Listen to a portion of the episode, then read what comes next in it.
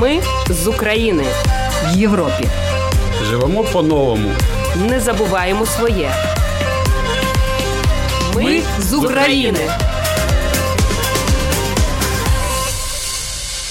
Добрий вечір. В ефірі програма «Ми з України». Це програма для тих, хто приїхав до Латвії з України внаслідок російської агресії. Слухайте нас кожної п'ятниці о 20-й годині 15 хвилин.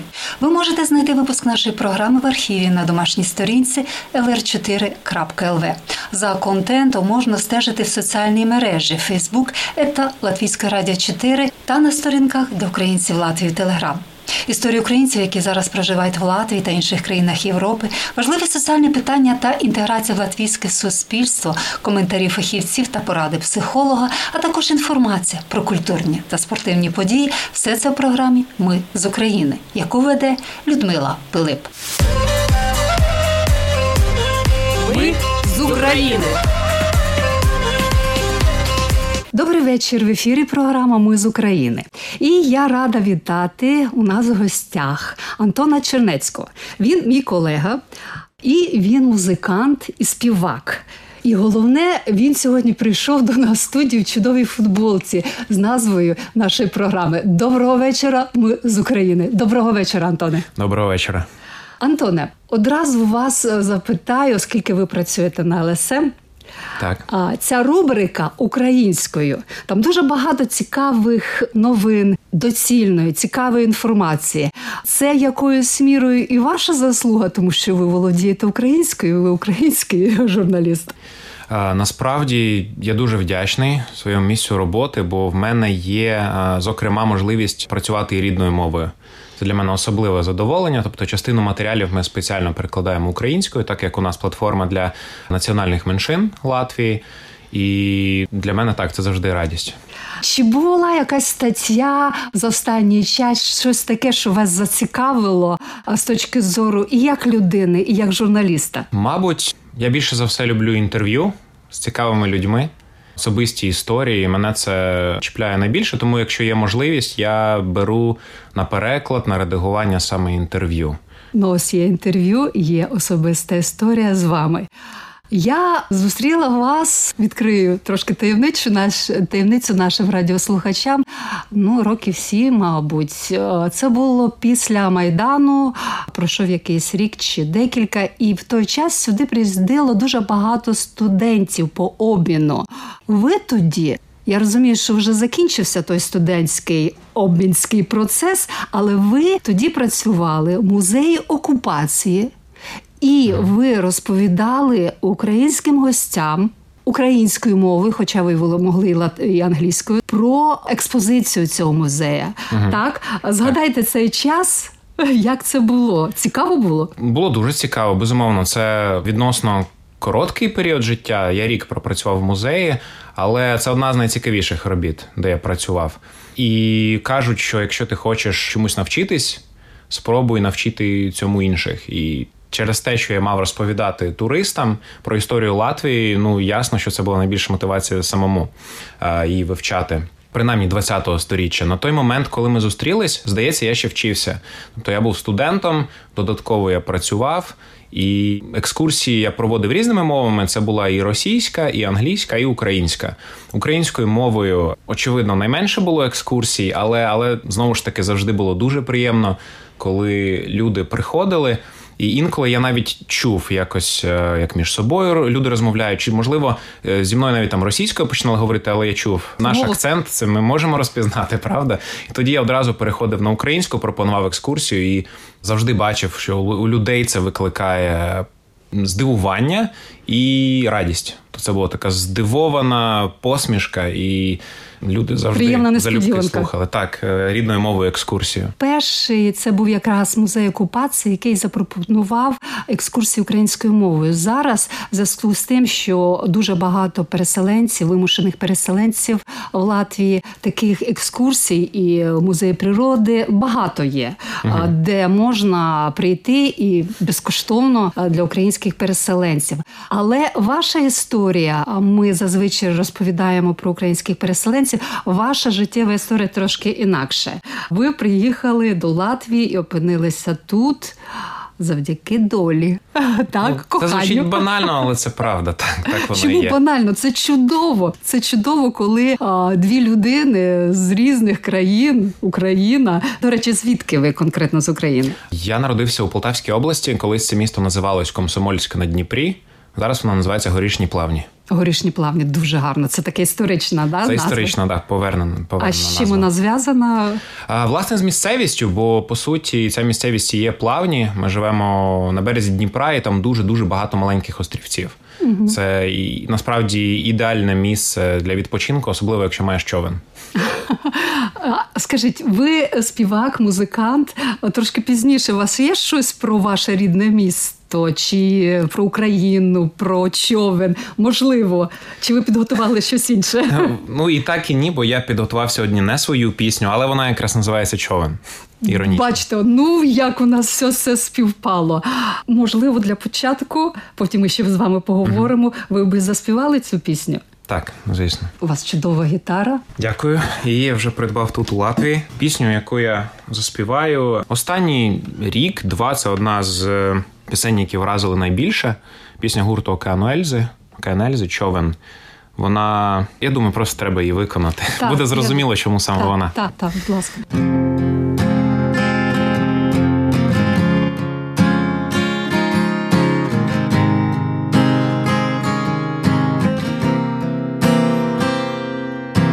Човен, мій маленький човен, хвилями гойдає пам'ять день і ніч. Човен спогадами повен, з нього добре видно землю навсебіч. Там зліва і справа цвітуть сади. Там зліва і справа чужі сліди. Війнами втомлена, та ніким не зломлена. Розквітай, земле ти моя. Голодом морена, але не покорена. Най звучить над Дніпром твоя пісня солов'я. О-о-о.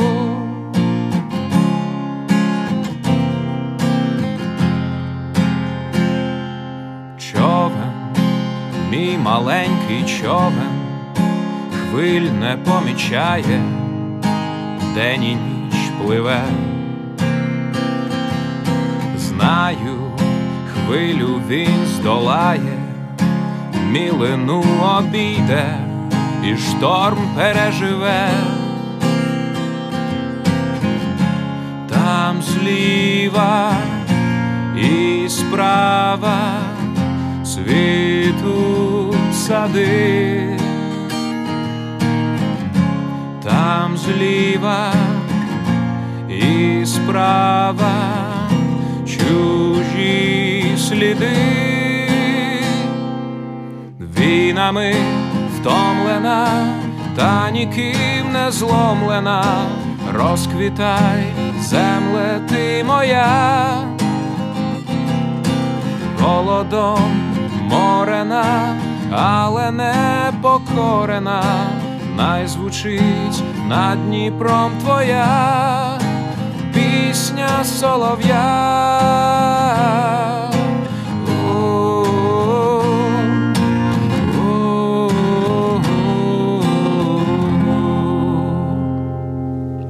Антоне, дякую. Війнами втомлена, голодом морена. Наша Україна переживає зараз дуже важкий час. І де б ми не знаходилися, ми завжди, серце наше, наша душа з нею. Якоюсь мірою всіх нас торкнулася війна. Ваші родичі, як їхня доля склалася, як вони, чи вдалося їм виїхати, чи залишилися в Україні? Усі мої друзі, близькі, рідні, вони залишаються в Україні. На початку повномасштабного вторгнення ясно, що ми пропонували допомогу і зустріти, але всі залишаються біля дому, біля рідних людей. І слава Богу, усі живі. Коли якісь новини, а я живу в новинах на порталі, і я бачу, читаю постійно, де є обстріл, де є тривога, то ти пишеш друзям. І так, ніколи не думав, що питатиму таке, але інколи ранок починається з питання «Як ви?». Але під цим питання, яке я хочу задати, чи ви живі? Це питання «як ви?», воно всюди, і в мережі, і в листах, і в дзвінках. Тому що спитати «ти живий?», «ти цілий?», зрозуміло, в рідної людина, а у тої, з ким ти знайомий. І оце ранок, мені здається, в Україні починається особливо після обстрілів, після прильотів. Як ви? Як ти, Україно? Ваше рідне місце, воно постраждало, чи, слава Богу, як... Ні. Як і мої батьки, і моя бабуся, а вони завжди кажуть у розмові, що... Коли я питаю, як у них справи, ясно, як і всі батьки, вони, мабуть, всього не розказують, що на душі, але вони завжди кажуть, що, слава Богу, порівняно з тими містами і областями, де... люди живуть під обстрілами. Той же Харків, Харківська область, де мій друг живе, де практично щоденно це відбувається, то у нас в місті відносно дійсно тихо. Найближче місто, яке попадало під обстріли, це Кременчук. Це десь 20 кілометрів від нас. Так багато з Кременчуга є тут переселенців. 2 роки війни скоро буде. Знаєте, я згадувала цей початок 24 лютого 22 року. Це був шок, звісно. Потім, здавалося, це 3 місяці буде. Потім, півроку, рік. І коли ти зрозумієш, що вже 2 роки триває ця війна, як змінили вас ці 2 роки? Ці 2 роки дуже довгими видались. Бо до цього час, наче так летів, роки летіли, а ці 2 роки були дуже довгими. І мені здається, що те, що я відчував, воно, мабуть, не унікальне. Тобто, як ви і сказали, спочатку це шок, невіра в те, що відбувається. Далі така велика надія на швидкий позитивний фінал. Ця надія, власне, завдяки нашим захисникам, які дали відсіч ворогу.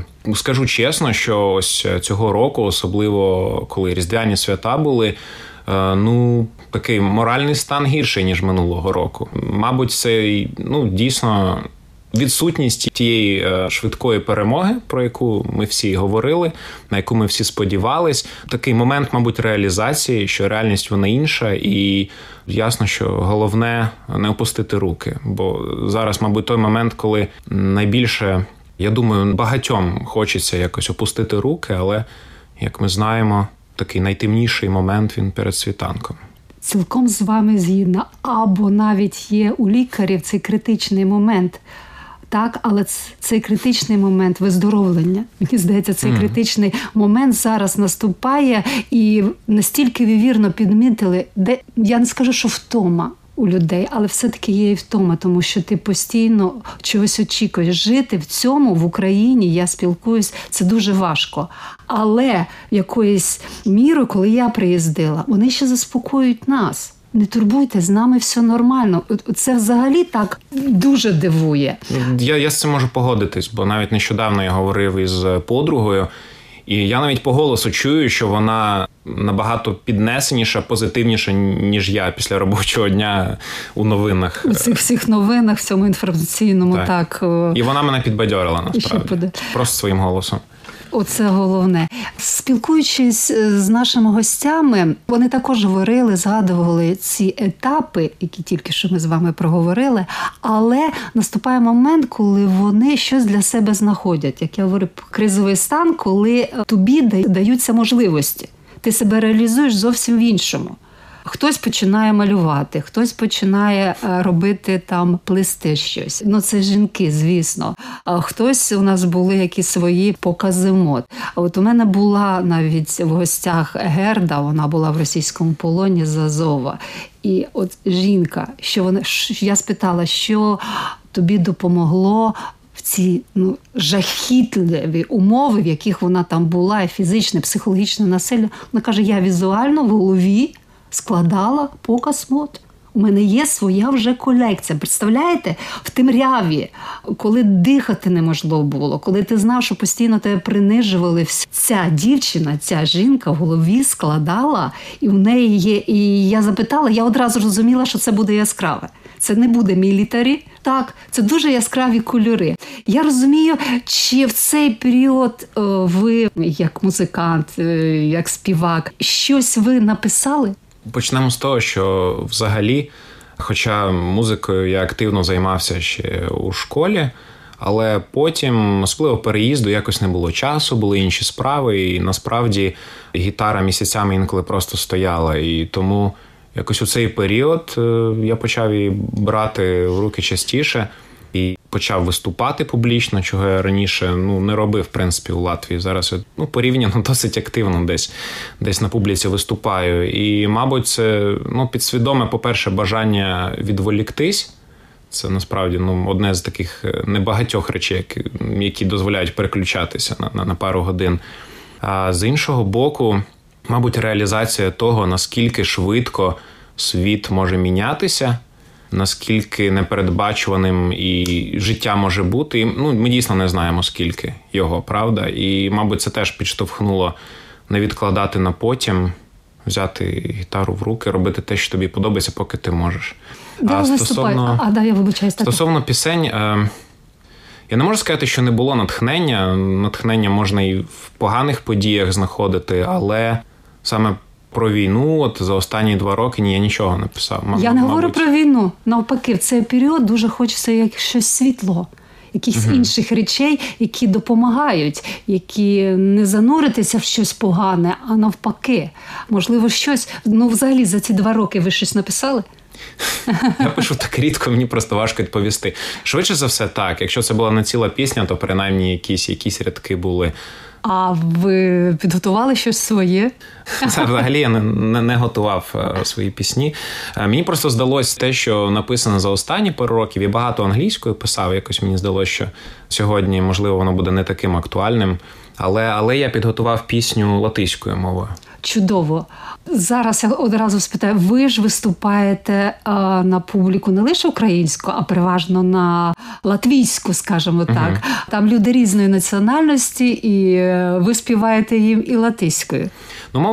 Музика взагалі, якби така міжнародна мова. У мене в репертуарі, мабуть, більшість пісень все-таки англійською, такі добре відомі, але є латиською пісні і українською, і...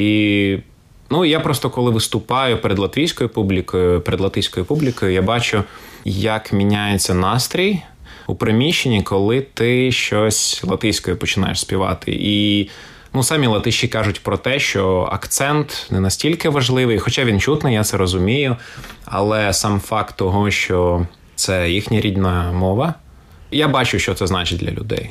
Хочеш, щоб тобі відкрилася душа глядача чи присутню, заспівай і пісню їхньою рідною мовою. Будь ласка, що ви для нас зараз виконуєте? Латиською поки я власну пісню ще не написав. Це в мене попереду. Тому сьогодні буде пісня гурту Dzelzs vilks, яка називається Tu vilki nakti. Лідера гурту, наскільки він сам розказував, він неодноразово виступав на концертах на підтримку України і навіть українською пісню виконував. Він згадував, що якраз війна на той момент, Крим, Донбас – одна з речей, які його теж надихнули на цю пісню. Tu vilki, vilki nakti, sarunām un rītu, līdz pusdienām sarežģītas tēmas, nopietna forma es atslēdzos un jūtos tik vainīgs. Tu vilki, vilki nakti, sarunām un rītu, līdz pusdienām vēlējos tik vienu, jautāt, kāpēc es vienmēr jūtos tik laimīgs. Ir silts, un vasara vēl nav galā. Nakts ziņās par karu austrumos runā. Ir silts, un vasara vēl nav galā. Tā robeža starp mums bet nav kas to sargā.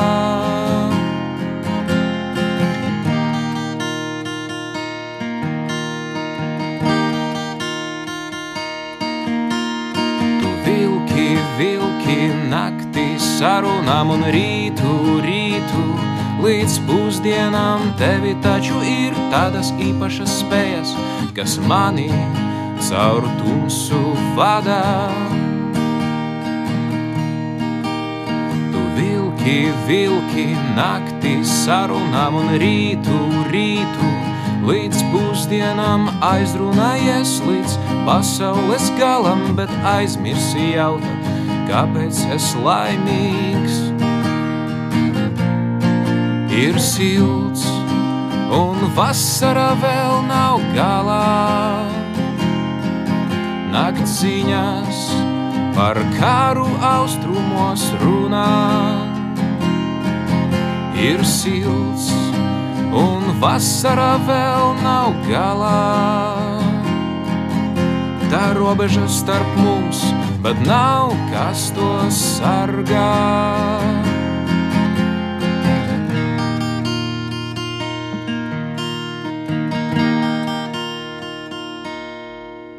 Дякую. Латиші, та допомога, яку вони надали Україні і українським переселенцям, взагалі, мені здається, вона безмежна. Хоча і звідки вони, ця маленька нація, черпає сили, фінансові можливості і інші. Ви по своїй роботі, можливо, в творчості, ви зустрічалися з кимось з латишів, які, або ви сказали, виступають на благодійних концертах. Чи вдавалося вам з ними виступати? Були заходи, наприклад, минулого чи вже позаминулого, вже важко сказати, якого року, але в нас була співпраця з одним місцевим гуртом. Вони мені запропонували виступити у соціальному центрі. Назви я не згадаю, але вони дуже багато опікуються. Взагалі вони допомагають людям. І у тому числі вони багато українцям допомагають, які приїхали. І, власне, соціалізацією теж. І це був концерт до Дня Незалежності України. І мене попросила ця група виступити з ними, бо я володію українською, і ми кілька пісень заспівали, і дуже світлі спогади про той захід. Ясно, що це не один, це лише один епізод, але так якось одразу він виринув у пам'яті. Я розумію, що у вас ще робота, що ви не завжди зможете на концертах, можливо, і запрошують. Робота журналіста, я по собі просто знаю, що не завжди вдається відвідати чи згодитися взяти участь. Були у вас такі випадки? Я не згадаю, насправді, мабуть, поки що не аж так багато пропозицій, щоб я від них відмовлявся, але зазвичай колеги з розумінням ставляться і зазвичай міняються змінами, якщо є якась можливість у мене виступити, то я це роблю. Я в основному виступав у різних кафе, влітку особливо, так, це такий сезон, коли музиканти виступають скрізь. Зараз ми готуємо репертуар з іншими музикантами, то формується гурт і сподіваюсь, що вже найближчого літа ми розширимо і географію, і репертуар, і частіше нас можна буде почути. То поки ж зараз ви виступаєте соліст, так? А вже буде гурт. І я не питаю у вас його назву. Її ще немає. І взагалі поки що не питаю, тому що, кажуть, поділись своїми планами, розсміши Бога. Але ви плануєте, це дуже добре, тому що у вас чудовий голос, чудове виконання, і хотілося б, щоб і ви зможете і латиською, і українською співати в цьому гурті. Я думаю, так воно і буде. І це такий буде приклад такої музичної співпраці. Ви вже сказали, що ви виступаєте в соціальних центрах і не лише. Пам'ятаю, як ви сказали про волонтерство. Якщо б люди волонтерили, взагалі, таке було бажання допомогти, то світ би змінився. Мені дуже сподобалось тоді, як сказали, коли б у всіх була така здатність допомогти іншому і бажання. Так, здатність у багатьох є. Що, на вашу думку, ще може змінити цей світ, який зараз на краще? Філософське таке запитання. Мабуть, емпатія. То якщо ми, принаймні, менше один одного почнемо засуджувати, ви як працівник ЗМІ теж, мабуть, інколи в коментарі заглядаєте, і часто це відчувається, що якби люди мали більше емпатії одне до одного, більше співчували, менше засуджували один одного, пам'ятали, що у кожного є своя історія, свій біль, про який ми можемо не знати, але він є, і людину образити дуже легко. Я думаю, що це, принаймні, було б великим кроком у напрямку якоїсь утопії, так, якоїсь більш щасливого світу. І музика. Музика, звісно. Я цього очікувала. Музика допомагає. А зараз таке запитання, абсолютно, можливо, не по темі, але воно хвилює, когось радує, когось хвилює. Штучний інтелект, навіть зараз ями збираються, Ризька дума, штучним інтелектом, за допомогою штучного інтелекту. Журналістика зараз в Латвії, вона якоюсь мірою, я знаю, навіть школяри користуються. У журналістиці вам з нами штучний інтелект помічник чи якоюсь мірою конкурент? Саме у професійній діяльності? Так, професійній діяльності. Я думаю, що це може бути помічником. Я буду чесним, якось поки консервативно до всього цього ставлюся. Не знаю, може вже вік такий настає. Але до всього нового треба звикати. І поки що в роботі, мабуть, мінімально ми це використовуємося. ChatGPT ні, ми новини самі пишемо, перекладаємо, люди можуть бути спокійні, що це не робот пише. Але я думаю, що майбутнє все-таки за технологіями. І я думаю, що це може бути великим помічником, бо у роботі журналіста, особливо редактора, дуже багато, насправді, технічного. Тобто це навіть, є елемент творчого, але багато технічного, де просто, наприклад, ти перекладаєш текст, чи ти розшифровуєш інтерв'ю. Якщо за мене буде штучний інтелект розшифровувати інтерв'ю, а я вже з нього робитиму статтю, це буде ефективно, прекрасно, зекономить купу сил, правда? Тобто це може бути другом, я думаю, не тільки в журналістиці. Головне, щоб люди пам'ятали, що це помічник, це не замінник всього, що ми знаємо. Мені, як музиканту... Мені трошки не по собі стає, коли я думаю про те, що інтелект писатиме пісні, виконуватиме їх. А де ж тоді душа, креативність? Тобто я за це трошки переживаю, але як би там не було... Мої пісні, моя музика, вони завжди будуть зі мною, правда? Тому те, що в тебе в голові, те, про що ви казали, про жінку, яка була у полоні, і яку, мабуть, врятував її власний світ, так? І в душі, в голові, це те, що у нас не відняти. Тобто нас врятує наш власний світ, який в нашій душі, а в вашій душі музика. Так, але важливо пам'ятати про те, що цей світ, його треба підтримувати. Це як, мабуть, рослина, яку треба поливати, яка хоче любові. Так, тобто ми маємо полюбити себе, мабуть, в першу чергу. Полюбити свій світ, вирощувати його. І тоді ми виживемо в цьому важкому світі. Якщо ми не будемо любити себе і свій світ, то як ми можемо бути емпатичними до інших, до світу, і як ми можемо привнести світло, правда? Тому це нелегко. Я сам над цим працюю. Любити себе важко, але треба. Щоб любити інших. Крок. І, на жаль, цікаво, я розумію, вже трошки такий філософський аспект нашої бесіди, але час ефіру, він прямо біжить до кінця. Що би ви нам ще виконали? Спеціально я не готував, але я можу виконати. Мабуть, буде логічно щось із своїх пісень. Логічно, дуже логічно. Вони досить давні. Вони ще написані у шкільному віці, але, мені здається, актуальності не втратили. Будь ласка. Тому одну пісню, яка називається «Слова», я виконаю.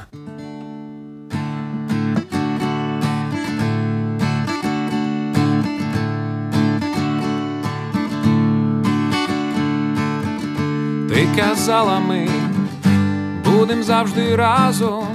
Ти казала, клич, я прийду одразу. Я тобі дзвонив, твій телефон мовчав. Тоді я зрозумів, що просто це були лише слова.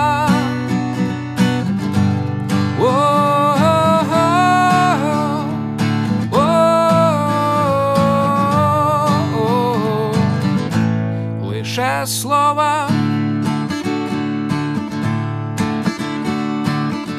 Присягали ви колись всім нам на вірність, обіцяли ви добробут і стабільність. Ми вам повірили, та це була лиш політична гра. Вас перевірили, на ділі ви ніхто, лише слова.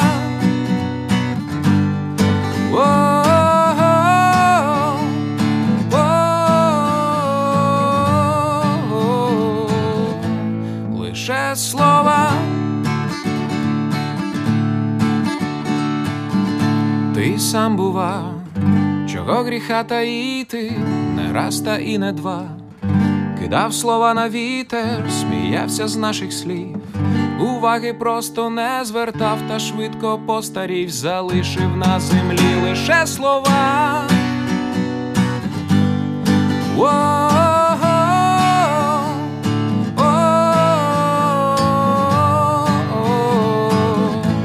Лише слова.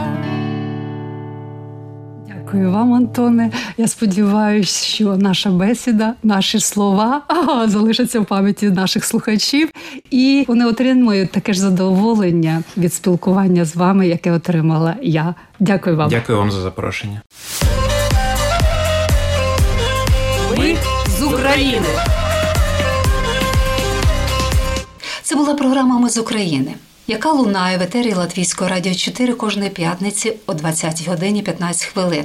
Ви зможете знайти випуск нашої програми в архіві на домашній сторінці lr4.lv. За контентом LR4 також можна стежити в соціальних мережах Facebook ета Латвійського радіо 4 та на сторінках для українців Латвії Telegram. А я прощаюсь з вами. Програму вела Людмила Пилип. На все добре. Все буде Україна. Ми з України. В Європі. Живемо по-новому. Не забуваємо своє. Ми з України.